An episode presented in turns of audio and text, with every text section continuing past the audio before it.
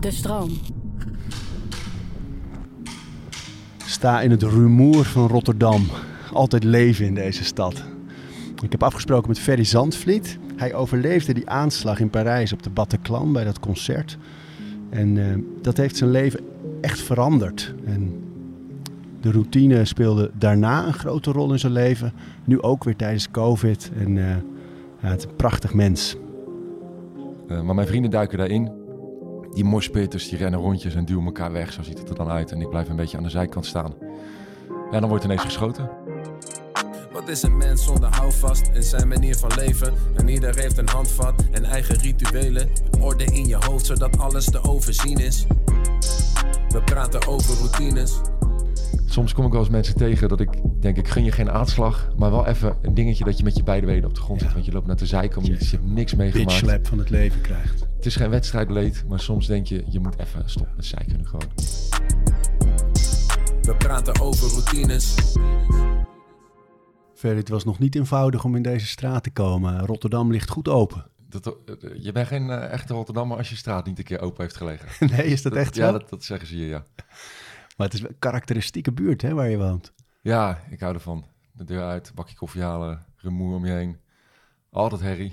Ja? Ja, altijd. En maar dat vind je fijn? Ja, maar als ik zie hoe jij woont, dan kan ik ook wat jaloers op zijn, die rust. Ja. Ik heb ja. het allebei nodig, denk ik. Ja, en zoek je het af en toe op? Ik zoek het wel af en toe op. Uh, niet vaak genoeg. Uh, fysiek, nu met meditatie, kun je straks wel iets meer over hebben. Ja, ja. Kan je het ook oproepen zelf natuurlijk. Maar ik merk wel als ik op een tropisch eiland op het strand zit of zo, denk ik, oh, dit ervaar ik thuis niet, deze stilte, deze kalmte. Maar je kiest er toch bewust voor om lekker in de stad te blijven? Voorlopig nog wel, ja. Ik, uh, ik gedij hier lekker. Dit past bij me. Waarom? Ik, ja, ik, ik weet niet zo goed. Ik hou ook van New York en LA en Las Vegas. Ik, je kan me daar een week neerzetten, dan, dan ben ik helemaal, helemaal in mijn element. Maar gaat het om de mensen? Ik reis vaak alleen, ook voor mijn werk tegenwoordig. En uh, ik maak zo vrienden. Ik ga in een bar zitten met uh, een biertje. Word altijd wel met tattoos aangesproken. Ja, iedereen dat, zegt dat van tatoeage. En om ze even te beschrijven wie het niet gezien heeft. Een hele realistische stijl. Van The Goonies, Amerikaanse film, tot uh, Jack Nicholson's Here's Johnny scène. Queens of the Stone Age zie ik staan. Iggy Pop. Halfnaakte Iggy Pop. Ja, met zijn kurkdroge lichaam. Heel realistisch, hè? Ja, heel blij mee. Maar daar beginnen mensen dan over en dan heb je contact. Ja, tattoos begin... Elke dag wel een keer met tattoos aangesproken. Ja. Soms word ik er ook wel een beetje moe van. Dacht, ja, je moet ook geen naakte Iggy Pop op je onderarm zetten. Dan vraag je er wel een beetje om natuurlijk. Maar het is ook weer een mooi, mooie manier om uh, te verbinden ook met mensen of zo. Door een gesprek aan te gaan. Je staat heel anders in het leven nu hè, dan vroeger. Ja, zeker. Ja. Want even, is op dit moment, terwijl wij met elkaar afspreken in jouw huis in Rotterdam, uh, volop in het nieuws weer uh, de Bataclan-aanslag, ja. omdat de plegers uh, op dit moment eigenlijk allemaal in de rechtszaal staan. De grootste rechtszaak ooit, geloof ik. Zo. Ja. Een van de grootste ooit, als ik het goed begrijp. Ja, want even die situatie schetsen. Jij ging met drie vrienden, met z'n vieren waren jullie, ja. naar Parijs voor een concert. Bandje kijken, jongens onder elkaar, biertje drinken. Vaste groep vrienden? Uh, toen nog niet zo. Twee van, de, twee van de drie wel. Nu wel inmiddels, daardoor. Um, maar we gingen wel vaak in een soort andere bezetting dit soort dingen doen. Soms ging de een wel mee, soms ging er wat meer mee. Van die gekken die gewoon voor één concertje even op en neer rijden naar Parijs. S'avonds weer terug? Na de volgende ochtend hadden we nog gedoe over van... Ah, we hebben niet een dagje eraan plakken. Nee, ik moet werken. En uh, weer gezeik over. Dus het was wel een ding om het helemaal te regelen. En um, ik kende de band helemaal niet zo heel goed. Maar rockmuziek, bier, gezellig. Ik ga mee. Dus ik redelijk last minute besloten om mee te gaan. En uh, best wel gehaast allemaal ook toen we in de stad aankwamen. Dus net op tijd binnen. De zaal was al helemaal packed. Ja, dat beschrijft die Bataclan is. Dat is, dat is een soort paradiso van Parijs, toch? Ja, ja daar doet het, nou, het doet me nog meest denken, dacht ik laatst, aan de oude Tivoli. Weet je, dat veel... Ik weet niet, dat, die, die oude vibe, die dan een beetje rode gordijnen... Twee, deze heeft dan twee etages met zitplaatsen.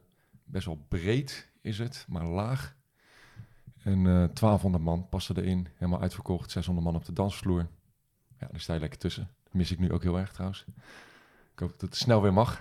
Op de vloer stond je?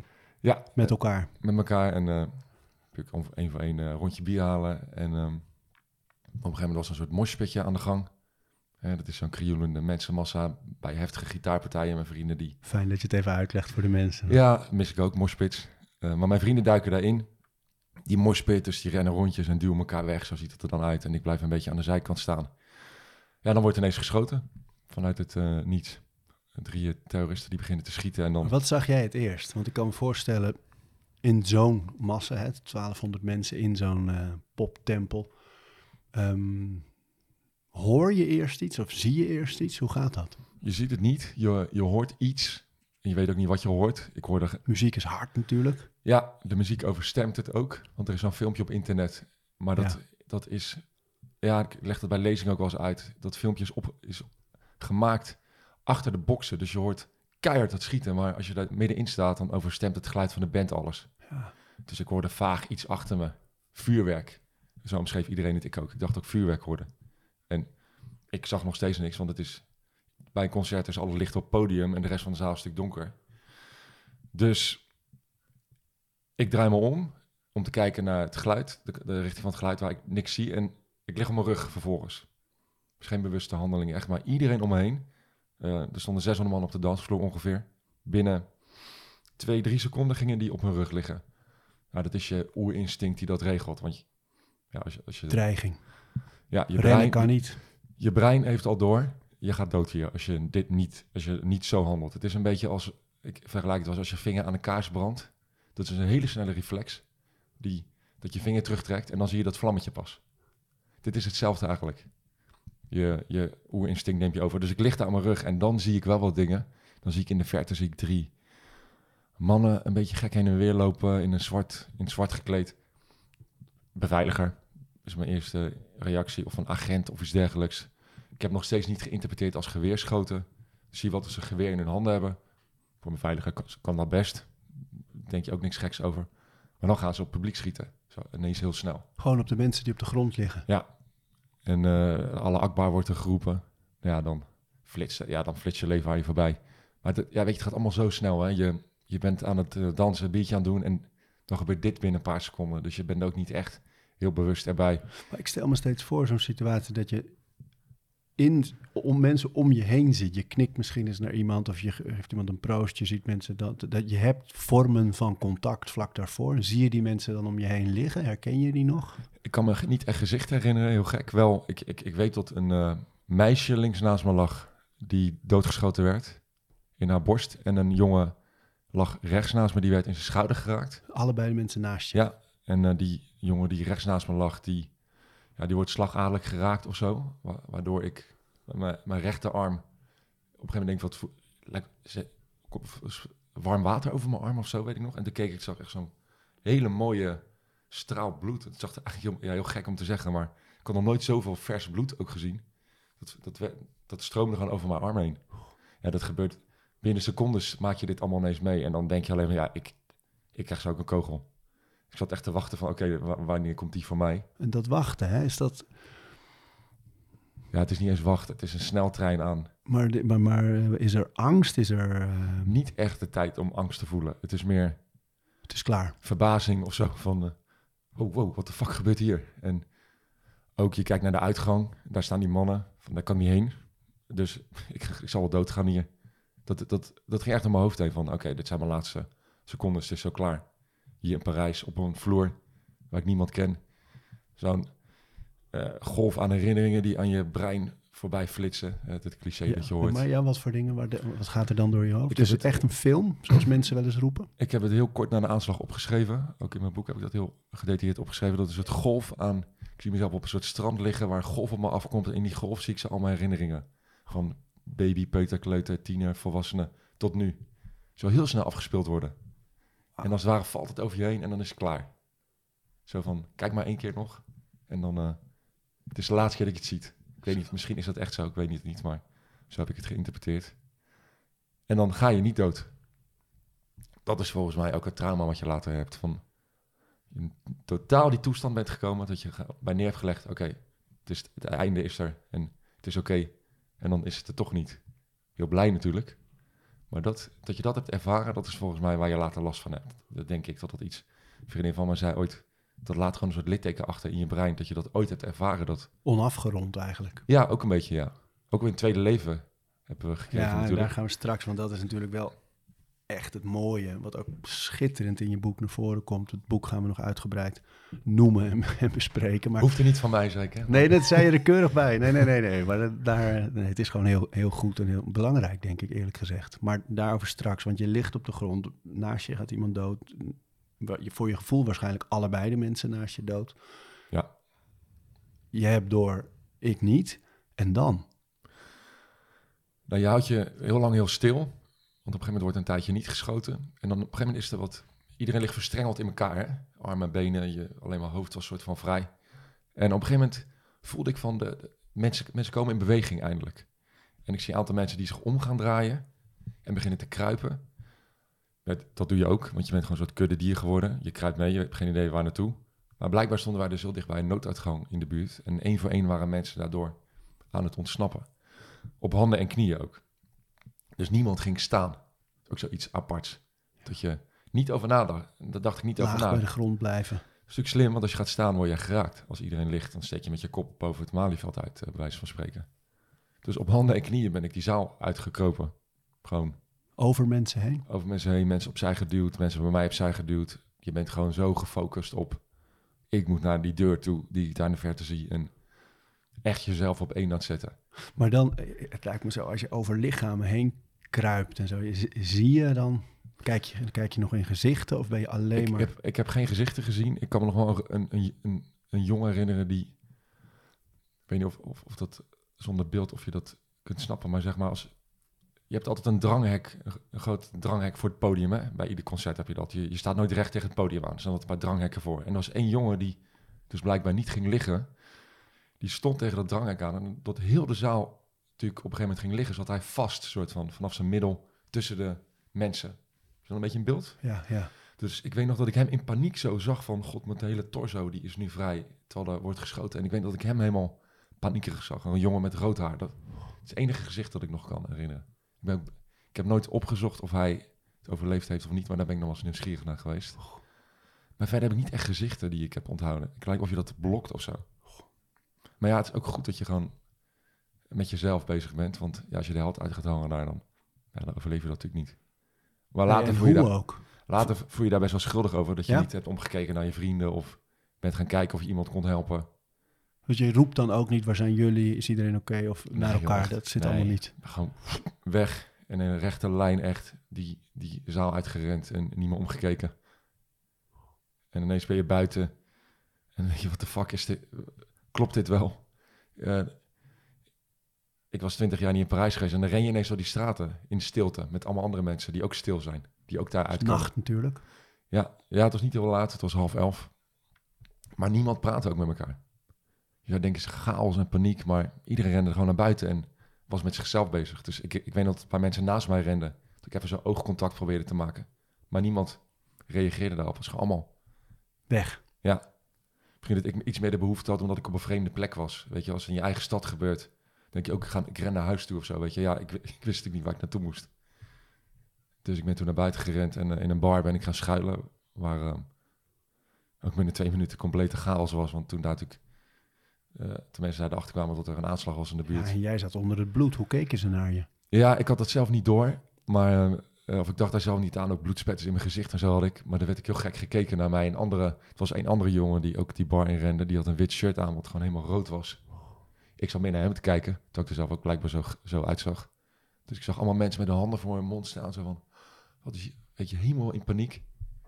En ehm, toen heeft de eigenaar daar al die lichten, de, de, de lichten van de tent uitgedaan om niet de aandacht te trekken. En ons in een klein kamertje gestopt. Wauw. Toen kwam ik voor het eerst even zo op adem van, eh, oké, wat de fuck was dat? En wat nu? En? Eh, toen, toen, nou, dan, toen mijn vrienden gebeld. Ja?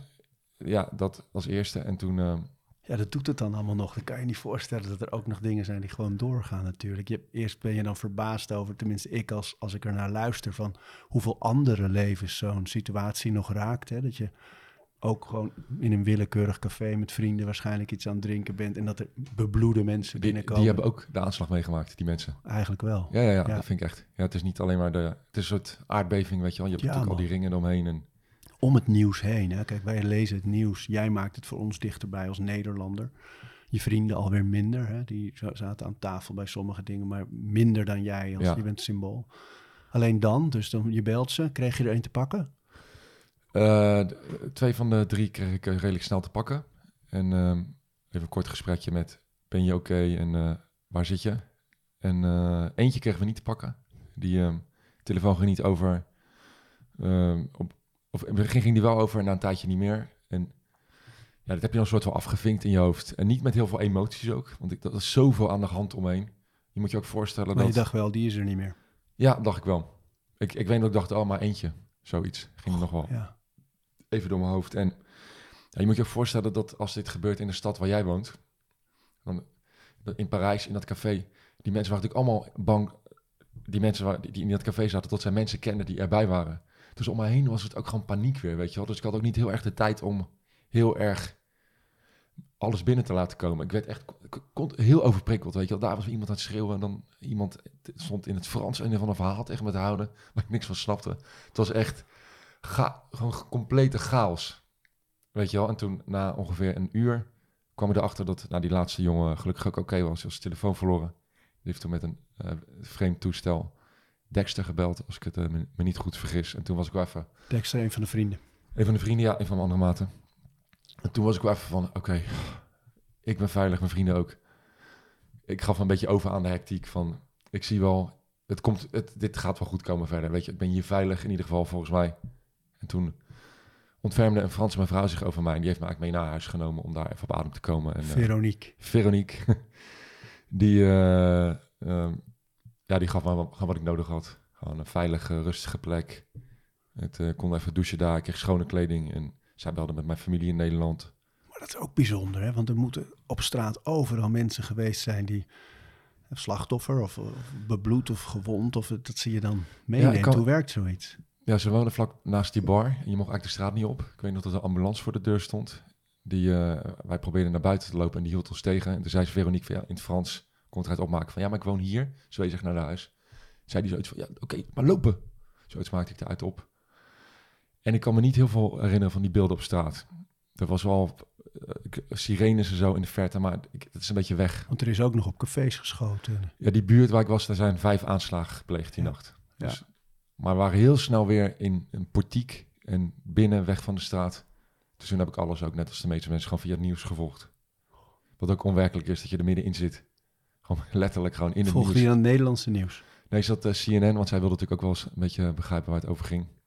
Maar dat, het, ik, het ging een beetje met pet te boven toen ik dat allemaal zag. Gewoon dat je dan hoort dat er nog een gijzeling aan de gang is. En dat v- zes aanslagen zijn gepleegd in totaal. En waarvan vijf in die buurt waar ik was. Eentje in een voetbalstadion. Het was allemaal te veel. Eh, de, mijn telefoon ging maar. Journalisten belden door een Facebook bericht dat ik had geplaatst. Ik, het is niet te beschrijven waar je in terecht komt. Is gewoon een film. Een Quentin Tarantino film, echt. Dat is het. En wanneer vond je elkaar weer, die vrienden? De volgende ochtend hebben we elkaar pas weer gezien. Want Je je, hebt mocht... daar geslapen. Ja, ik heb daar op de bank geslapen haar. En eh, dat is ook nog wel heel lief. eh, je hebt het gelezen, denk ik, maar het is Ja, wel- ja. ik vond het wel lief om te om- omschrijven dat haar, haar man op een gegeven moment... eh ze hadden hem, eh, de bank opgemaakt met een dekentje en een eh, kussentje. En zonder iets te zeggen komt hij op het andere stuk van de bank... komt hij liggen met een dekentje en zijn laptop. En ik weet nog dat ik daar zo licht te kijken. Zo van, dit is wel heel bijzonder, toch? En later kreeg ik een mail van Veronique waarin ze zei van... ja, we konden jou toch niet alleen in onze woonkamer laten liggen die nacht. Mooi hè? Maar dat je, de Parijzenaren staan natuurlijk niet echt onbekend tot ze zo warm, Warm. zijn. Goed Engels praten al. En ik, mijn moeder zei ook, jij hebt echt het warmste nest daar binnen gerend. Mijn moeder is ook met mijn zus bij hun op visite gegaan een keer, zonder mij. Prachtig. Zo van, die, die mensen moeten we echt eh, ontmoeten. Ja, Familie geworden. bijzonder hè? Ja. Ja, dat lijkt me het meest bijzondere aan deze hele ervaring. Misschien wel naast het feit dat je leeft. ehm, al die verhalen die daar omheen spelen. Van daders, van zo iemand die als een engel eigenlijk in je leven verschijnt. Van zoveel verhalen nog daaromheen. Cadeautjes al, toch? Ja, ook hè? Ja. Ja. Souvenirs, hè? Vol, ja. Aha, Ja. de titel. Dan rij je samen terug. Meteen de volgende ochtend werkt het zo. Moet je daar niet blijven in Parijs?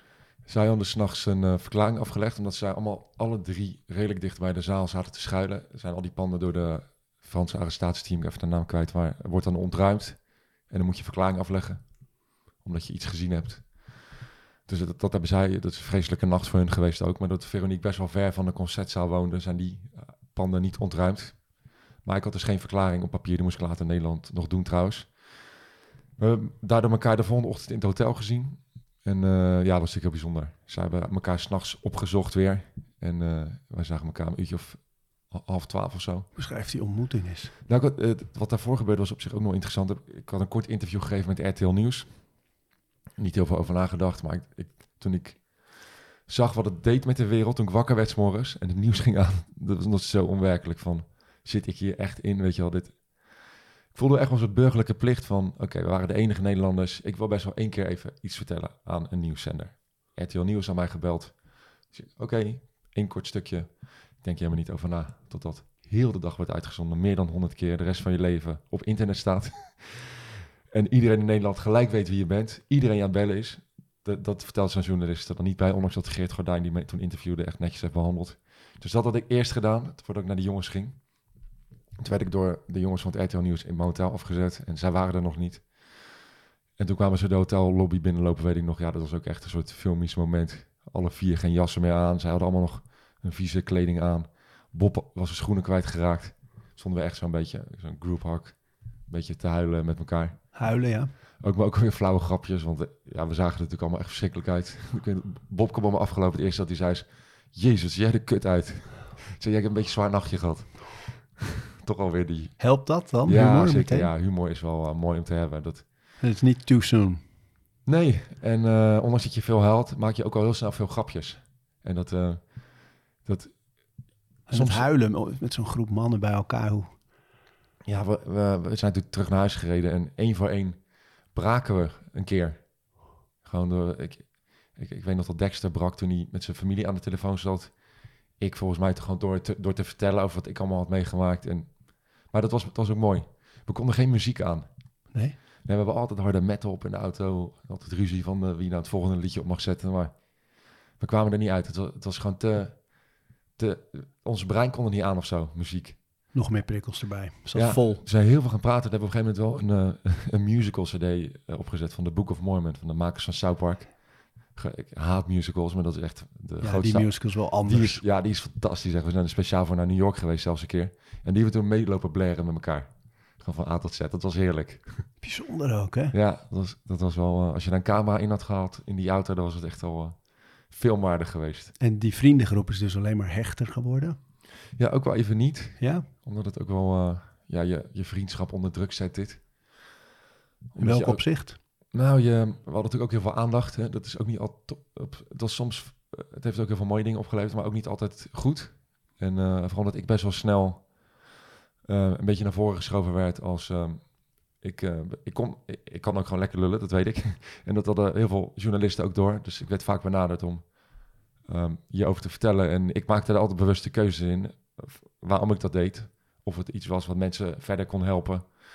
Maar vonden de, vond een, een of meer van de anderen dat soms lastig? Ja, die zagen dat. eh, soms, ze zagen ook vaak niet wat ik dan deed. En veel mensen om me heen hadden ook zoiets van: "Waar zit je nou nog daarover te praten? En na drie maanden zeiden ze dat toen al. Kunnen gaan. Hoe snel mensen er klaar mee zijn. Maar daar, dat, dat vonden ze wel moeilijk in het begin. Maar ook als je. Ik was dus een van de eerste met de psycholoog. En eh, om tafel gaan zitten. En dat hielp al gelijk. En dat drong ik echt die andere jongens op. Terwijl ja, dat, dat zijn dingen die moet je gewoon zelf aanvoelen. Dus we probe- probeerden elkaar allemaal iets te veel te, eh, te, te, in een bepaald hokje te duwen of zo. Ja. Terwijl ja, ieder, iedereen loopt zijn eigen pad, wandelt zijn eigen wegje in. Ook qua mentale herstel. Dus we hebben elkaar ook wel eventjes echt uit het... eh, het is wel een jaar is het een beetje rommelig geweest, maar nu is het weer. Mooi man. Het is allemaal vader geworden. Doet ook wel iets, ja. Ja, ja, ja. Ja, ja en je waardeert denk ik nieuw leven en je eigen leven nog veel meer naar zoiets natuurlijk. ja, ja de, dat je dat mee mag maken. Dat Ja man. toch nieuw leven is nog, dat zomaar niet gebeurd kunnen zijn natuurlijk. Jij als eerste bij de psycholoog, waarom eigenlijk? Waarom zo snel? Nou, ik, ik, ik, heb, ik heb vroeger wel eens meer wat vervelende dingen meegemaakt, waardoor ik wel, wat, waarvan ik wel had geleerd, je, je moet praten over je trauma's. Dat had ik vroeger niet gedaan en dat hielp niet. Toen ging ik heel veel drugs gebruiken om die gevoelens weg te stoppen. Ik dacht wel gelijk, dit ga ik aanpakken. Dus dat ben ik ook gelijk gaan doen. Je loopt natuurlijk wel tegenaan in Nederland dat het heel lastig is om snel goede hulp te vinden. Je niet de luxe hebt om te zeggen, het klikt niet, ik wil iemand anders. Want je bent weer eh, vier maanden verder. Echt een probleem in Nederland. Helemaal nu aan het worden. Ja, Groot Ja. echt een weggemoffeld probleem. Hoeveel mensen niet met, met nou, een hele andere discussie, maar dat merkten wij toen ook al. Ja, dat kan niet vaak genoeg gezegd. Dat ben ik helemaal Ja, echt. eens. Ik vind dat- is. De, er zitten de- vooral mensen die een beetje in het autistische spectrum vallen, die, hebben, die vallen helemaal tussen wal en schip. Niemand heeft het door wat er achter Nee. voordeuren plaatsvindt. Allemaal Mensen met eetstoornissen hoor je het ook veel. Je hebt natuurlijk ook Marvel toen Ja. eh, mooie mensen ook Ja. geïnterviewd. Als je ook hoort hoe zo'n jongen struggelt met deze tijd. Ja. Ik eh, leren echt wel. deze tijd bedoel je ook de coronatijd. Nog meer isolement, nog meer. Ja. En Alleen. en wij hadden het geluk toen dat we natuurlijk wat media-aandacht hadden gehad. Dus bij bij ons waren de lijntjes toch best wel kort. En ik, be- ik, ja, ik, ik eh, vind dat nog steeds een echt... Ja, daar ben ik echt heel dankbaar voor. Want ik weet hoeveel mensen niet die luxe hebben dat er iemand je belt van... hé, hey, ik heb een praktijk, eh, je mag bij mij volgende week gelijk komen. Ja, dat, dat voelt bijna oneerlijk. Maar goed, je pakt het wel aan natuurlijk. En helpt het? Ik, ik heb soms ook het gevoel als ik je zo zie in de media, hè, dat je, je en, en hoe gedetailleerd en goed je het opschrijft in het boek, dat je het verhaal af en toe bijna buiten je staat. Hè, dat je, je, je- je doet er presentaties over. Het is, eh, het, nu vo- voel je het ook echt en raakt het. En ik weet dat je met jongeren veel werkt en dat je dan meer detail geeft en het ook echt raakt. Maar ik kan me voorstellen dat het voor jou, als je zo'n prater bent, misschien bij een psycholoog moeilijk is om echt tot een kern te komen, om je helemaal Ja, klopt bloot te stellen. Dat klopt wel. Nou, ik heb het nu natuurlijk wel heel vaak verteld. Hè? Dus, en ik moet zeggen, nu in deze... Dat voelde je net ook. Nu voel ik het wel wat meer. Ja, ja. Maar dat komt gewoon door de... Het is nu gewoon een beetje jongens onder elkaar gesprekje of zo, weet je wel. Dan op het podium heb ik wel een bepaalde manier om erover te praten, zodat het me niet raakt. Maar dat is ook goed, denk ik. Ja. En ehm, kijk, ik gebruik die ellende om te verbinden. Als eh, mensen naar een lezing van me kopen, ze krijgen geen terroristenverhaal. Dan denken ze soms, dat vinden ze interessant. Ik geef een klein stukje en dan gaan we over andere dingen praten. Dat vind ik leuk. Eh, wat wilde ik eigenlijk gaan? Welk punt wil ik maken? Nou, dat je het soms, omdat Oh, je oh. zo goed praat, dat het ook moeilijk is bij een psycholoog om echt jezelf open te stellen, Ja. kwetsbaar te zijn en echt de kern te zoeken van wa- waarom is dit een trauma in mijn leven en hoe ga ik daarmee om? Ja, dat heb je gelijk in. De, de eerste therapeut die ik had, heb ik heel veel stappen meegezet qua eh, PTSS, met EMDR-therapie. Maar op een gegeven moment merkte ik van, er komt gewoon niks meer los bij me. Het, het, het werkt niet meer. En toen ben ik wel op zoek gegaan naar, en dat is een heel lange zoektocht geweest, naar andere manieren van eh, therapie, eh, cognitieve gedragstherapie. En ehm, ik ben zelf, eh, ja, een soort van gewoontes en rituelen zijn in mijn leven ingekomen. Ik ben heel erg op zoek gegaan naar hoe kan ik zelf nou de laatste restje stress uit mijn lijf krijgen. En dat is gelukt. En dat heeft me heel veel vertrouwen gegeven in mezelf. Dat ik dat zelf dus eigenlijk ook kan, het grootste gedeelte.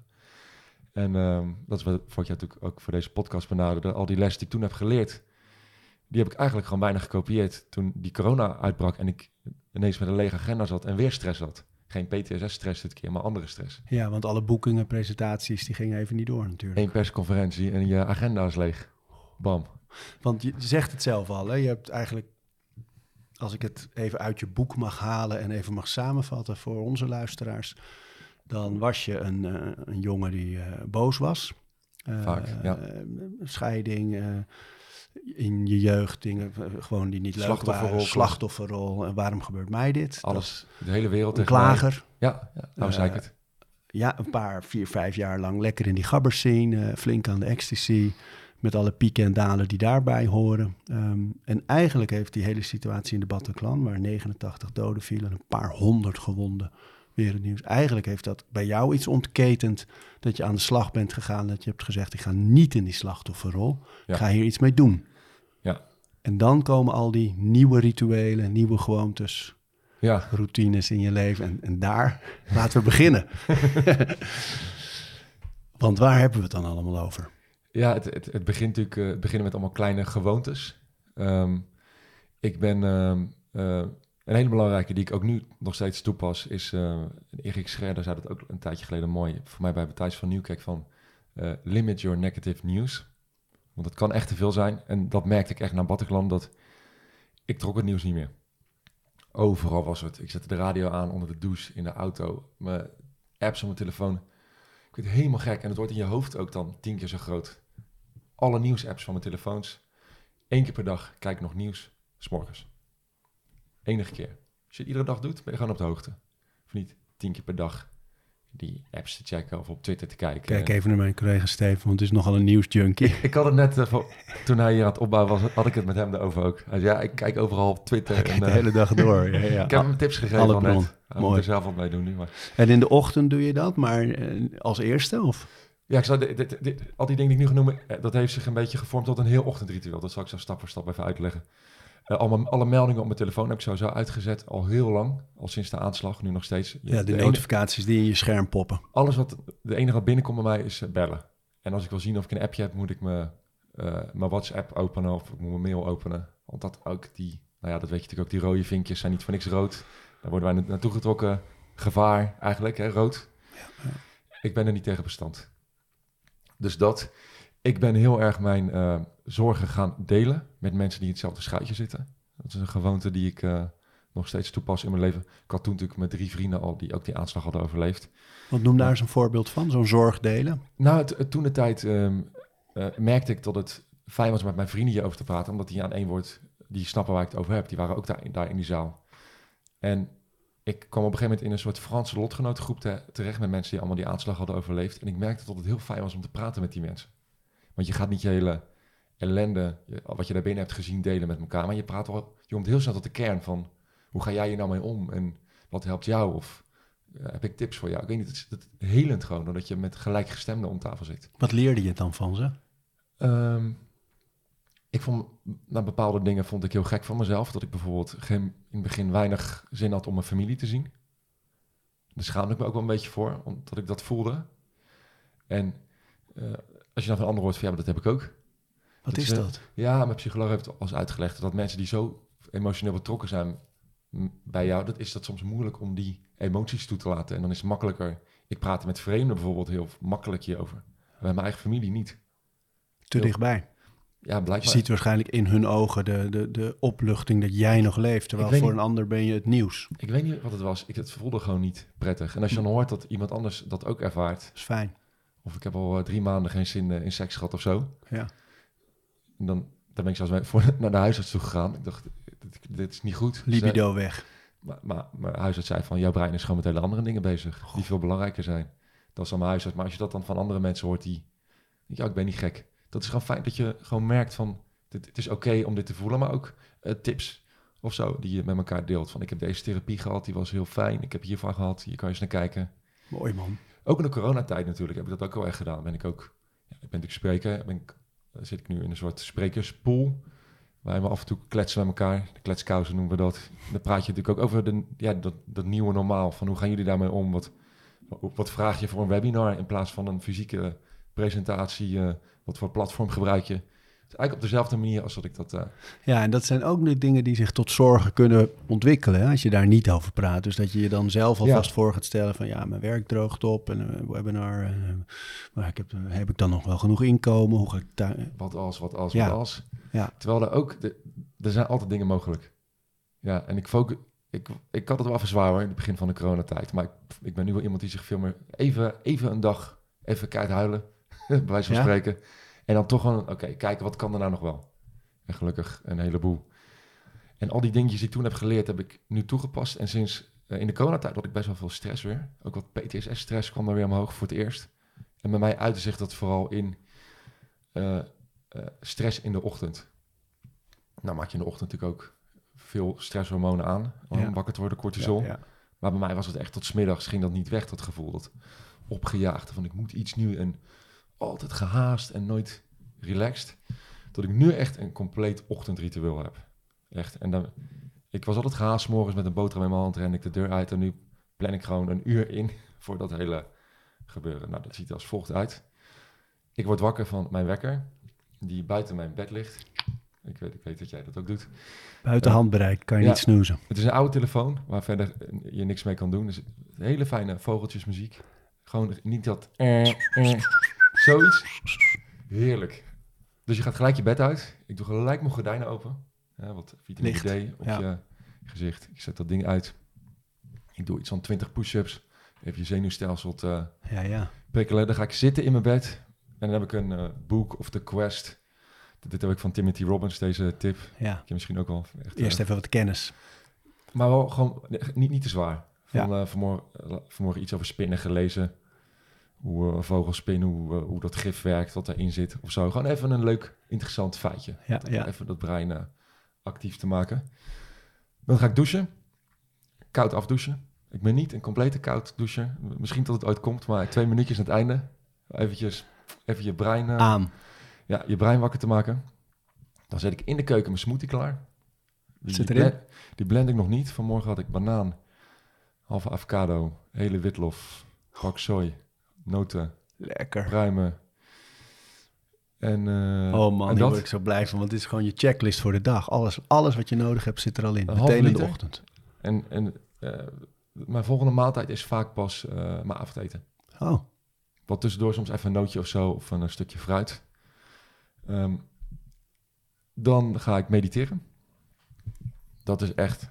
Ik zou alles kunnen skippen en alleen nog maar mediteren volgens mij, want dat heeft me zoveel gebracht. ja? Drie maanden geleden fanatiek mee begonnen. Transcendente meditatie. Daar las ik zoveel over. Ik ben eh, David Lynch fan. Ik heb zelfs stato's van hem. Oh ja, ja, ja, ja, ja, David Lynch heeft als missie eigenlijk om ook, ook zeg maar de lagere groepen van de bevolking te leren Precies. mediteren. Omdat hij echt van overtuigd is dat als de hele wereld zou mediteren... Geen oorlog meer is en Nee, David Lynch Foundation. Nou, daar kan je dus Ja. naartoe. En via een link van zijn site kom je dus in Rotterdam uit. En dan kan je kijken, is er hier een docent die erkend is, die dit geeft. En die was er in Rotterdam. Daar ben ik eh, op cursus geweest. Die heeft mij dat geleerd. Twee keer per dag, 20 minuten. S'morgens voordat je eet en s'avonds voordat je eet. Dit is een eh, ja, game changer voor mij geweest. En neem me eens mee naar zo'n sessie. Maar je gaat zitten. Ehm, bij transcendente meditatie krijg je dus een mantra van je docent. Dat is een specifiek woord, een geluid wat niks betekent. Dat krijg je na een ritueel. Dat is het enige. Ik ben niet zo heel zweverig, maar het enige zweverige dat er aan zit. Maar ik dacht al, ik heb hiervoor gekozen. Ik ga Is lekker hoor om van een Rotterdammer te horen. Ja, ja, ja, ja, precies. Met dat nuchtere Ik, accent. ik sta vaak voor de, voor de politie, spreek ik. En dan zeg ik, gasten, ik weet dat jullie denken, oké, daar komt hij. Maar er is niks zweverigs aan. Je stresslevel even te kalmeren met de meditatievorm. Even je hoofd uit je reet halen. Gewoon proberen een keer. Ja, bij, en bij het arrestatieteam hebben ze bijvoorbeeld die, eh, die block breathing, hè? die vier keer vier keer vier. Dus Ja. vier inademen, vier vasthouden, vier uitademen, vier vasthouden, vier om die stresslevels heel snel naar beneden te krijgen. Dus. Doe ik ook wel eens als ik even acute stress heb, inderdaad. die. Maar ga verder. Ja, je krijgt dus een mantra, dat is na zo'n ceremonie. En die docent van me, die schat, had mij wel een beetje ingeschat. Ze zei, jij hoeft er niet bij te zijn, die ceremonie. Want ik zie altijd dat er niks voor jou is. Ze zegt, dat maakt niet uit, ik doe het wel. Dus als bedankje naar Marahishu, dat is eh, de, de- degene die die eh, meditatie eh is gestart ooit in de jaren zeventig, geloof ik. Ik zei, nee, ik wil erbij zijn. Ik, eh, ik heb je betaald, ik ga ook gewoon all the way. Nou, ja, die ceremonie. En aan het eind van de ceremonie krijg je dus jouw mantra, jouw woord. Even best wel een bijzonder moment ook. En die mag je dan vervolgens nooit meer uitspreken. Dus dat woord is speciaal voor mij. Die k- krijgen wij nu dus ook niet te horen. Nee, zeker niet. Nee. En als ik ga mediteren, dan ga ik zitten. Meestal hier achter me op de bank in een zithouding. Doe mijn ogen dicht. Ik heb een, een timertje voor 20 minuten. En ik ga aan die mantra denken. Het enige dat je hoeft te doen. Het is de makkelijkste meditatievorm die er is. En op een gegeven moment duik ik in een bepaalde toestand. De, de- David Lynch noemt het de unified field. De zone of no thing. Nothing. Ja. En je schijnt daar andere hersengolven te hebben dan wanneer je wakker bent, slaapt of droomt. Hebben ze onderzocht echt.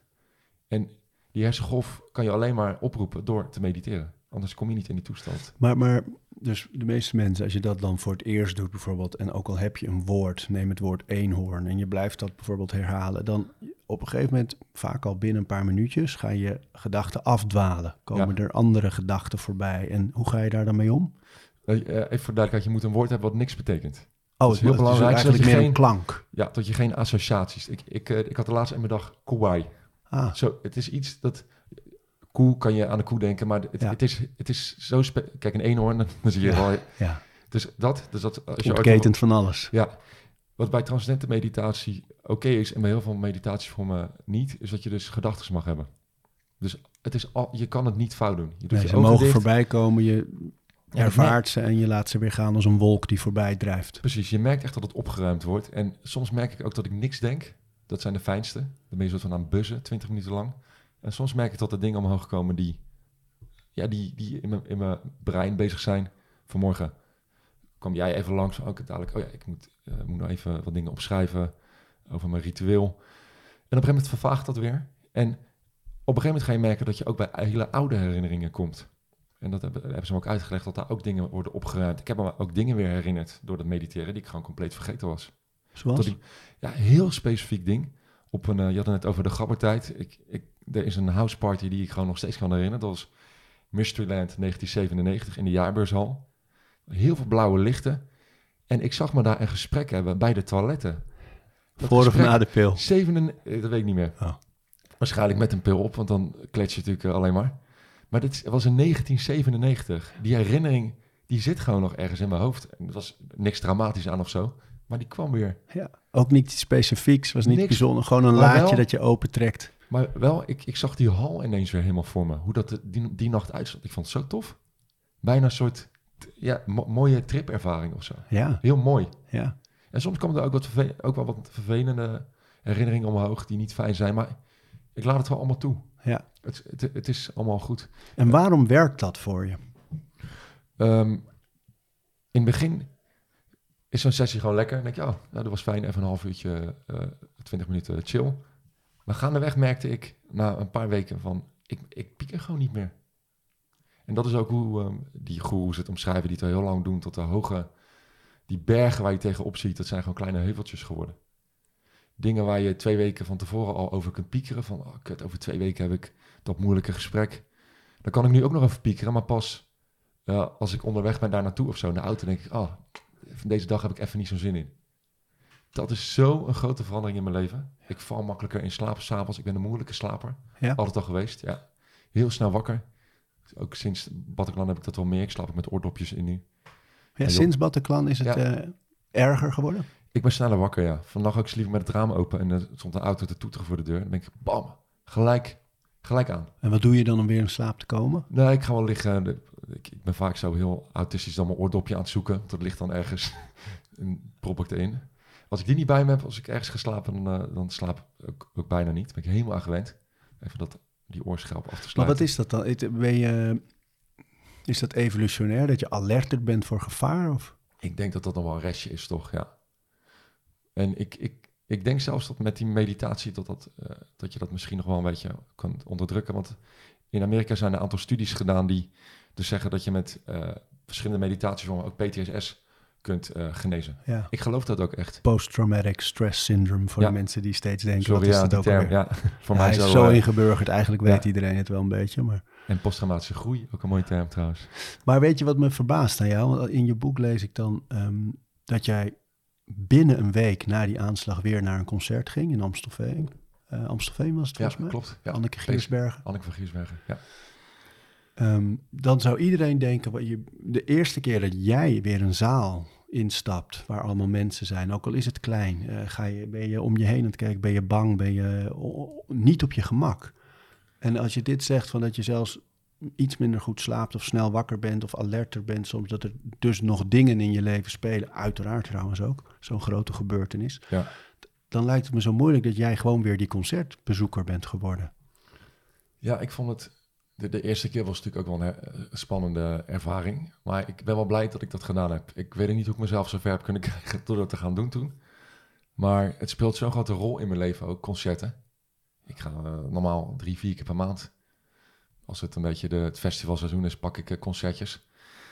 En dat was zo groot iets om niet meer te doen. Ik had ook allemaal kaartjes liggen. En de eerste had, had ik wel geskipt. Dat was de Prodigy in de Ziggo Dome. Toen dacht ik, oké, dat is wel gaaf, maar dat, dat ga ik niet trekken nu. Zo'n krioelende duizend man, weet je wel. Maar Anneke van Giersbergen, klein, bescheiden optreden. Dacht, dat ga ik wel doen. En natuurlijk was ik nooduitgangen aan het checken, eh, zweethandjes, maar ja, het was een hele mooie avond. En die juist, eh. band heeft je ook gevraagd, die herkende je en eh, heeft je ook gevraagd de volgende dag weer te komen, toch? Ja, ze, ze, of volgende week, ze hadden op Facebook gezien dat ik kwam. En een meisje met wie ik daar was die avond, die zei tegen mij, ze zitten allemaal te kijken naar je. Ik zei, nee, doe normaal joh. En toen na het optreden kwamen ze allemaal naar me toe. Ze van, wat een held dat jij je bent en wil je morgen ook komen? En het voorprogramma dat dat staan spelen, een eh, band uit Limburg, Le Soir, ook mee staan praten, die hebben later een liedje over mij geschreven. Nee joh. Echt ziek, dat soort dingen. Allemaal, dus Ja, Zo- jij zegt het nu en dan, dat vind ik zo mooi, dat jij blijft je verbazen over wat er allemaal aan moois ook gebeurd is na die verschrikkelijke nacht. Ja, het klinkt soms bijna een beetje opschepperig als ik het mezelf Ja, maar ook vertellen. dankbaar. Ik bedoel, ik zie dankbaar dat jij Ja, zegt, ja. "Oh, dat is ook een liedje. Ja. Bijna alsof je ervoor schaamt, maar het ook heel lief en leuk vindt. Ook niet aan de grote klok hangen, maar het is, ja, wie heeft er nou een liedje dat over hem is gemaakt, weet je wel. Dat, maar dat, dat heb ik ook wel eens vaker uitgelegd. Dat heeft het wel makkelijker gemaakt om hiermee te dealen ook. Dat je zoveel mooie ervaringen hebt al. Maar is dat ook wat jou zo veranderd heeft? Want we begonnen al, hè? Dat, Ja, dat je was een lastige jongen. Dat je vrienden zelfs tegen je zeiden, we nodigden je soms gewoon niet uit. Omdat je altijd weer met dat geklaag en die slachtofferrol en gewoon geen fijn persoon om bij in de buurt te zijn. En dat je nu zo verbindend, zo dankbaar, zo bewust in het leven staat. En heel erg de behoefte hebt om andere mensen iets moois mee te geven van wat jij hebt meegemaakt. Dat je, ja. is, het, is dat het? Is dat dat... Ja, ik, ik, ik had al heel snel door, oké, als ik weer omga met deze situatie als ik vroeger deed, ik heb gezien wat me dat heeft opgeleverd, dan word ik echt een naar persoon. Want nu gaat iedereen het van me pikken, weet je. Als je zoiets hebt meegemaakt, gaat niemand tegen je zeggen, joh, kap eens even met zeiken. En ik zag aan de andere kant ook in de maatschappij heel veel dingen die me stoorden. Mensen die ehm, kaart gingen roepen naar die aanslagen. Ja, de, zie je, de grenzen moeten dicht en al die vluchtelingen moeten buiten de deur houden. Ook eh, best wel dicht bij huis. Mijn vader, die is kort geleden overleden, maar die was behoorlijk rechts. Hij had ook zijn zoon nog een aanslag meegemaakt. Was, zie je wel. Ik heb het een beetje van hem, die slachtofferrol trouwens. Eh, Heb je daar met je vader nog over gehad voordat hij stierf? Ehm, nee, we hadden niet zo'n hele goede band. Ook daarna niet. Ik heb hem wel eens gezegd na die aanslag van... Even je mel houden nu, hierover. Weet je, want hij, hij vond dat hij nu eindelijk...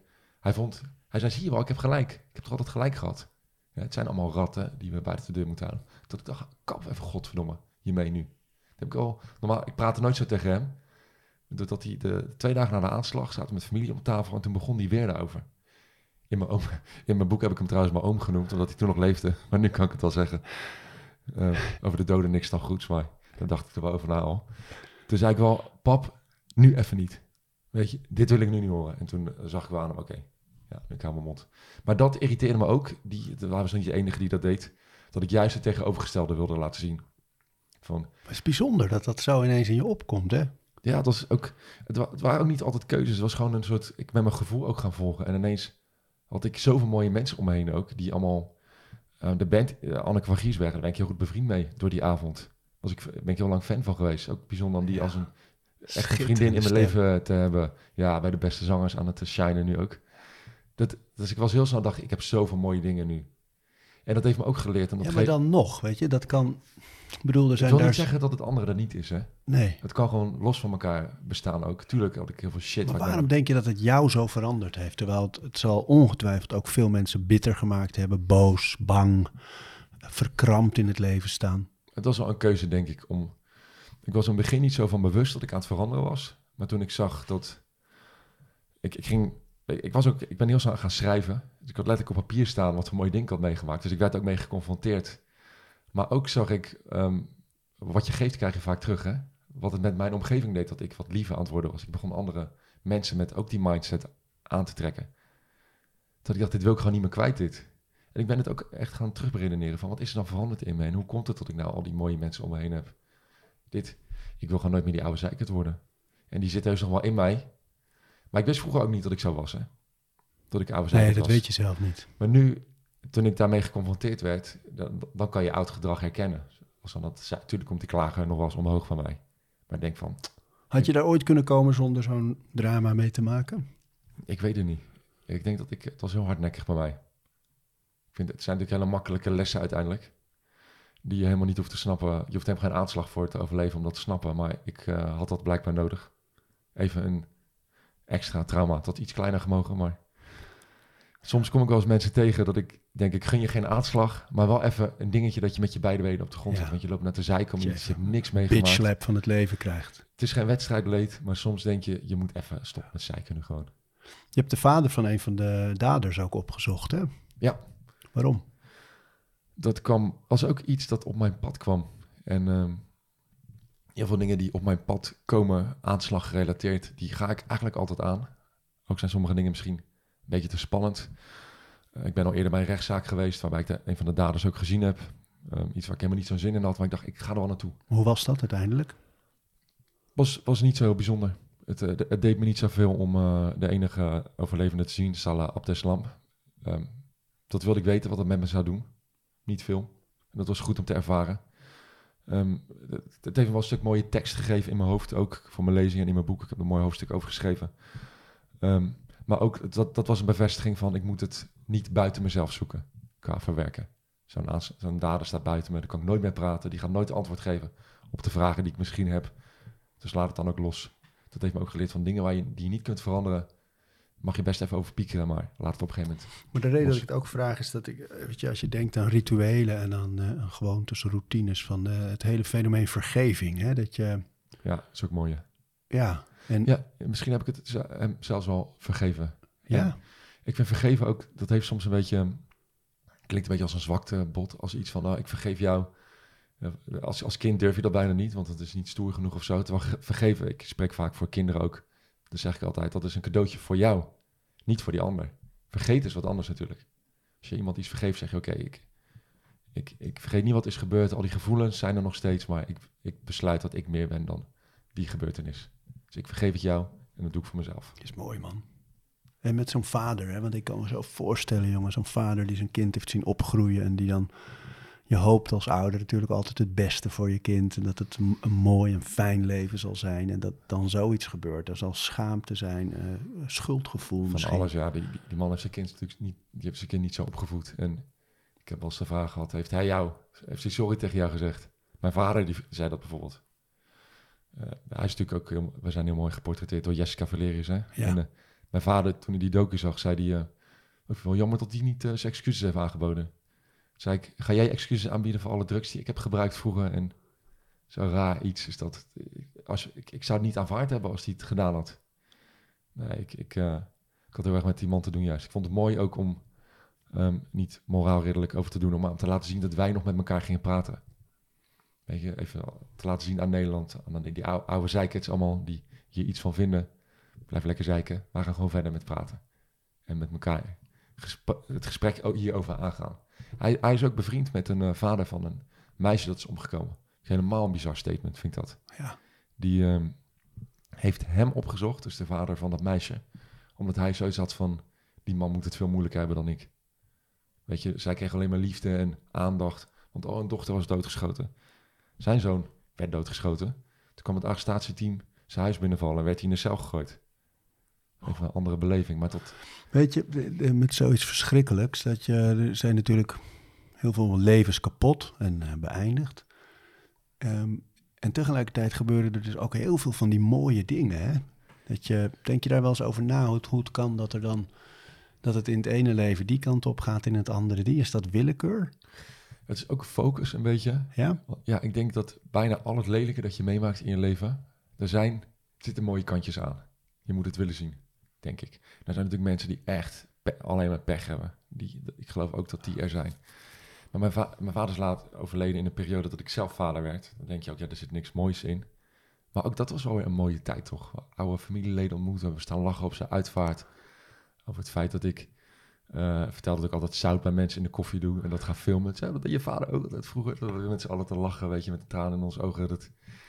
Als ik aan die aanslag denk nu, dan denk ik aan eh, Veronique en de mooie mensen die ik heb ontmoet daarna. En ik ben ervan overtuigd dat bijna alles wat je meemaakt in je leven, daar, daar komen, dat je groeit ervan. Het is maar net waar je zelf op wil focussen. Ken je, die, eh, ken je Man's Search for Meaning van Viktor Frankl? Ja, heb ik gelezen. Ja. fantastisch boek. Gaat Ja. eigenlijk hierover, hè, voor, voor wie het niet kent, dat in Auschwitz eh, iedereen die hem dierbaar is, van zijn familie, van zijn, zijn, zijn vrouw, zijn alles, dood daar. En verschrikkelijke dingen. En dat hij uiteindelijk die hele theorie in de psychologie ontwerkt, ont, eh, ontwikkelt. Hoe erg het ook is wat je meemaakt, je hebt altijd een keuze over hoe je daarmee omgaat. Je hebt geen keuze, je beslist niet of het wel of niet gebeurt. Daar heb je geen invloed op. Maar je hebt wel altijd een keuze in hoe je met dingen omgaat. En dat denk ik ook steeds bij jou. Van je hebt echt besloten, dit gaat anders dan Ja, ik vroeger altijd deed. Mensen vergeten soms eh, een keuze te maken daarin. Van, ik vertel in mijn lezingen, een van mijn slotzinnen is altijd van... Realiseer je dat het leven een soort eindeloze shitshow is aan teleurstellingen en tegenslagen. Heel jammer, heb je geen invloed op. Maar je hebt er wel invloed op hoe jij met die tegenslagen omgaat. Ja, En niets doen, zeiken, dat is geen keuze. Waar kies jij voor? Vergeet niet een keuze te maken. Nee. ja, mooi man. Helemaal Nederland, weet je. De, de, de- het is geen land waar we meer keuzes hebben dan dit. Overal is al een, eh, een website voor of iets. hier niks doen, dat is echt geen optie. En dan, maar ik leef ook veel meer vanuit dankbaarheid. Ook nu als je ziet wat in Afghanistan aan de, aan de gang is of zo. Dan denk je, jezus, ben ik blij dat ik hier woon zeg. En hier is ook genoeg waar je over kan zeiken. doe ik ook wel eens. Maar ja, we hebben het echt niet slecht hier. Ik vind het wel mooi dat je bijna ook van je missie gemaakt hebt om eh, de, de, de veelkleurigheid van bijvoorbeeld de islam ook te laten zien. En dat dat inderdaad die corrupte vorm heeft eh, van terrorisme, maar ook een mooie kant. Ook een kant die, zoals de Afghaanse vluchtelingen, die geholpen moet worden, die, waar compassie moet zijn. Dat je, ik voel bij jou heel sterk de behoefte om dat te benadrukken, dat dat er ook is en dat je niet over één kam moet scheren. Nee, probeer eens in te... Ja, verbinden is denk ik gewoon mijn hoofdthema, boodschap Ja, in het mooi. leven. Maar leef je eens een keertje in in die mens. Probeer je eens voor te stellen. Ja, je kan het je bijna niet, maar doe het toch een keertje. Niet het- stel je voor dit, dat Rotterdam, dat hier morgen oorlog uitbreekt. Dat ik van, je, je moet weg uit Europa. Je bent welkom in, eh, ja, noem een continent waar je eerst voor de boot op moet stappen. Verschrikkelijk, maar je, je gaat het doen waarschijnlijk. En dan kom je daar aan en dan staan er allemaal mensen te protesteren. Om, en dan schaam je ook voor Nederlanders, hè? Die vrouw die van mij zei, ze zijn niet eens zindelijk. Ja, ja. Leren. Dat is echt de kotsenhal voor de televisie. In je dag zaten we, hebben we je ochtendritueel eh, eh, behandeld. En hoe laat ga je naar bed? Ik ben wel een late slaper. Ik ben echt een nachtdier. En ik luister vaak naar je podcast. Ik zou zo graag zo'n ochtendmens worden. Het lukt mij gewoon niet. Ik heb het een tijdje, is me gelukt. Ik, ehm, ik zou nu eigenlijk in eh, LA op een ranch moeten zitten. Van, er hangt een foto achter je daar van... weet niet of je hem ziet daar met twee, eh, twee mannen. Een klein fotootje. Ja, ja. Ja, dat is Bill. Met zijn familie heb ik leren kennen tijdens een lezing in Amerika. Bill is op zijn 51ste met pensioen gegaan. Die heeft een enorme range met allemaal boy toys, met eh, quads. En hij heeft een speedbootje bij. een- Voor, dan gaan we de rivier op bij Las Vegas, Lake Mojave. Ik zou er drie weken naartoe gaan om te onthaasten. En dat gaat eh, helaas niet door. Maar daar kom ik altijd, als ik daar ben, in Californië... Dan zit ik dus wel in zo'n ochtendroutine. Dan, dan ga ik om zeven uur s'avonds naar bed. Dan sta ik zes uur s morgens op. Ja, je houdt gewoon je jetlag vast dan. Dan slaap ik echt klokje rond. Maar in Nederland lukt me dat gewoon niet. Ik weet niet waarom. Ik ben het, ik ben het gewoon op een gegeven moment kwijt. Dus ik ga meestal rond 12 uur naar bed. En ik sta tussen 8 en 9 op. Dat is wel heel verschil hoor. Want ik heb heel lang in de horeca gewerkt. Ik ging vaak gewoon om drie uur s'nachts naar bed en stond om 11 uur op. Maar en heb je een routine om in slaap te komen? Eh, meestal vanaf een uurtje of 9 à 10 s'avonds pak, probeer ik mijn telefoon niet meer te pakken. Dus leg ik dan niet in vliegtuigmodus. Eh, dat. Maar ik kijk vooral vaak nog tot laat tv hier. Je ziet dat het is geen kleine tv die er staat. Nee. Maar niet in bed. En voordat ik ga slapen lees ik wel altijd eventjes. Ja. Maar ik val, sinds ik mediteer, ik val zo makkelijk in slaap. Dat heeft echt Dus geholpen. het is met, meer het wakker worden af en toe dat je... Het- nou ja, ik slaap acht uur per nacht. Ik heb veel, wel veel Keurig. slaap nodig. Dat is keurig volgens mij. Ja, en, ja. ehm, ehm, dus niet dat ik extreem uitslaap, maar ik vind het moeilijk om vroeg naar bed te gaan. Dan lig ik echt te draaien en te, ik kom gewoon niet in slaap. dan. Nou, je hebt gewoon echt gewoon biologisch ochtendmensen en avondmensen. Ik ben echt- ik heb het van mijn eh, geeft helemaal niks. Ik ben creatief s'avonds. Maar ik vind het wel fijn als ik toch een keer zo'n ochtend heb. Ik geniet er wel van. geeft wel voldoening, hè? Die zon die opkomt en eh, dat, oh, dat wil ik elke dag hebben. Gewoon vaak naar eh, de Mojave Desert of waar. Heerlijk, ja. Ik hoop, eh, maar je mag, ja, je mag dus Amerika nu niet in, dus ik zit nou hier met jou, is ook leuk. Ook leuk. Ook Bijna leuk. net zo leuk. Hey, e- e- één routine of één ritueel wil ik graag nog met je over hebben. En dat is de, de rol van muziek in je leven. Ja, Want dat is enorm. Ik bedoel, drie, vier keer in de maand naar concerten. Maar ik neem aan dat de muziekarm. muziek Het arm. is muziek en film. Ik hou Oh, ja, van ja, ja. heftige films en muziek, dus die verdeling.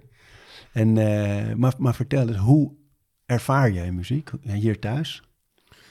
Ehm, ik, ik, ik heb hier gek genoeg niet zo vaak muziek aan, maar wel... ehm, Oh wel- nee, thuis niet? Nee, hier bijna nooit. Nee, ehm, maar wel zodra ik de deur uitloop, mijn oortjes in.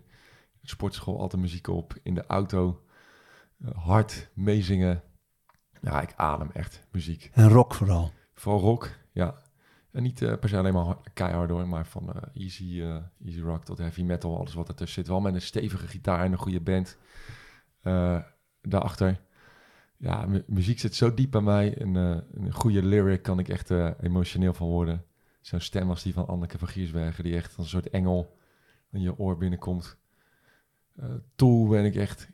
Ken je Tool? Nee. gigantisch complexe Amerikaanse band. Lekker moeilijk doen met allemaal moeilijke riffjes. En ik drum zelf ook een beetje. Ja, muziek is wel echt een grote... Maar dat je dus ook daar op die plek waar je dus waar je zo van houdt, dat hebt meegemaakt, dat is ook wel iets bijzonders. Ja, man. Ja, het voelt als verraad misschien wel bijna. Nee, zo heb ik niet ervaren. Nee, Nee? omdat je het ook. Ik vond juist wel een mooi statement dat we dat met z'n allen daar ook hebben laten zien. Eh, dat heeft de band ook laten zien, ondanks dat ze ook hele nare statements hebben gegeven achteraf. Ehm, die stonden een week later alweer op het podium met U2 om hun concert af te maken, soort van. Ik stond ook een week later weer op een concert. Ik dacht, dat wil ik ook laten zien van. We staan daar weer. En een paar maanden na de aanslag hebben ze ook een concert in een andere zaal afgemaakt in Parijs voor alle overlevenden. Zo. Dat was ook echt zo'n Ben je erheen gegaan? Ja, heb ik ook heen gegaan met, eh, met z'n vieren, zijn we daar geweest. Hoe was dat, joh? Ja, heel emotioneel. Ja, iedereen was ook knetterlam. Alleen maar huilen en knuffelen. En eh, hele, zo'n warme vibe hing er. En was ook zo van, ja, wel, dat is een beetje rockmentaliteit. We laten ons er niet onder krijgen. We staan hier weer gewoon.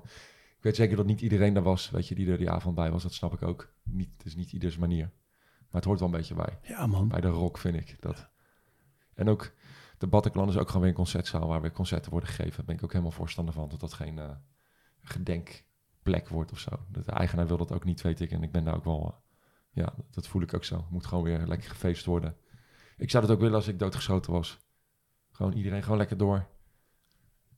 Gelukkig ben je dan niet, man. Gelukkig ben ik er nog. Klopt het dat je al je tatoeages pas bent gaan zetten na die aanslag? Ik heb een lelijke tribal op mijn kuit, die ik ooit in de gabbertijd heb genomen. Maar toen heb ik altijd gezegd, nooit meer. Maar daar ben je nog niet overheen gegaan. Eh, nee, nee, ik ga wel een legpiece ooit eh, nemen, denk ik. Sorry, mam. Ik ga door. Eh, maar ik kreeg een heel lief berichtje, want daar hint je denk ik op van een eh, meisje uit Rotterdam met een tatoeageshop, Linda eh, Venlo. Echt een schat. Nogmaals, dankjewel Linda. Die bood het aan, hè? Die, bood, eh, die zei, wil je een aandenken aan die avond? Toen dacht ik, ah, dat is wel tof om daar iets van te hebben. Doe ik lekker op mijn rug. Ik wilde een, een backpiece. En ja, dit- ik zei ik altijd, dat wil ik niet van je hebben. Want het is een beetje gek dat iemand je een tattoo aanbiedt en je vraagt je hele rug vol. Ja. Toen heb ik gewoon een mooie korting gehad. Dus op mijn boom staat een gigant, of op mijn rug staat een gigantische boom. Die, een levensboom. Staat voor groei, tweede kans in het leven. Ik dacht, ik doe hem op mijn rug, dan kan ik altijd nog bedekken. Ja, jij ziet, het is... eh, de, de volgende was naakte Iggy Pop op mijn onderarm. Ja, toen was het hek van de het klaar. Ja, Ja. dat is een jobstopper geworden bijna. Ja, en, en mensen, ja, maar straks krijg je hier ook weer spijt van. Nee, ik zeg, dit- dit, zijn allemaal dingen die zo diep in mij zitten. Muziek en films. En Bataclan staat ertussen, hè? Het, Ja, ja, het woord in ieder geval. ja het zijn drie lettergrepen, Bataclan. Ja. Die hadden hier een plekje over. Ze er moet nog iets zeggen. Laten we daar. de- dit zijn de, zo staat het ook op de gevel van de zaal. En dit is van de band. Van de album Hoes van de tour die ze toen deden. Allemaal symbolen. En, en op dit- de voorkant van je boek ook, hè? Ja, Eh, het boek is heel mooi vormgegeven met een tatoeage-omslag eigenlijk. Met allemaal klassieke tatoeages. Style. Ja. ja. Maar daar zitten ook allerlei verwijzingen in en eh, symbolen. Als je goed leest en kijkt, dan kun je sommige eruit halen. Maar er zijn wat st- sterretjes staan er. Ieder sterretje staat er voor tien doden. Vonden we mooi om te doen. En eh, eh, wat eh, ehm, blackjack kaarten. Ik ben ook in Las Vegas geweest voor mijn werk. Maar ook een beetje van tot het leven natuurlijk ook een soort gok is. Hè, welke kaart je gedeeld krijgt.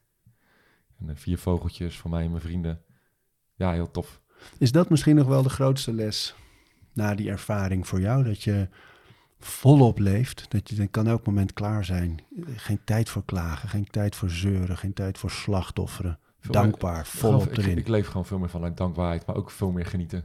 Gewoon, ik, zeg- ik zeg, als het even kan, tegen alle leuke dingen, als het past in mijn agenda, zeg ik ja. Eh, dat, daar geniet ik gewoon van. En dat is, die, dat is misschien wel het grootste cadeau dat ik heb gekregen, de vrijheid qua werk.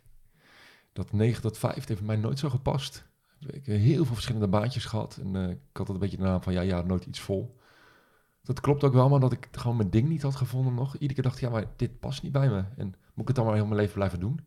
Eh, nee, ik denk dat veel mensen dat wel doen, maar ik, ik vond, oké, dan hang ik mijn fysiotherapie carrière maar aan de wilg. Ik wil spreker worden. Dachten mensen, oh, daar gaat hij weer. Maar nu heb ik echt het leukste werk dat ik ooit van mijn leven heb gehad. Ik bepaal zelf wanneer ik werk. Ik heb daardoor ook nog nooit zoveel gewerkt als nu. Maar het voelt niet meer als werk.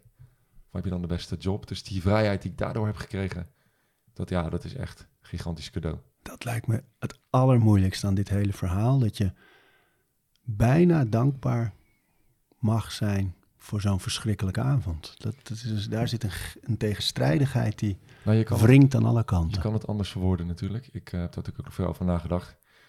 ik, ik kan natuurlijk nooit zeggen, ik ben blij dat het is gebeurd. Nee. Dat ik het heb meegemaakt. Maar ik ben wel blij dat ik de le- lessen uit heb mogen trekken. Dus ik ben dat bijna een beetje verschuldigd, vind ik, aan de mensen die er niet hebben, eh, die er niet door hebben mogen groeien. Zo van dat ik eh, mijn full eh, potential heb bereikt daarna. Dus die, die, die lessen die ik die avond heb geleerd, daar ben ik wel heel blij mee. Subtitel van je boek ook, hè? Ja. Beter, Beter. na Bataclan. Ja. En dat hoop ik het publiek ook mee te geven. Dat je hoeft niet die aanslag te overleven om vervolgens een beetje zoals te, te leven zoals ik het doe. Dat kan jij ook, Kan jij ook. als ik het kan. Die oude zeikert.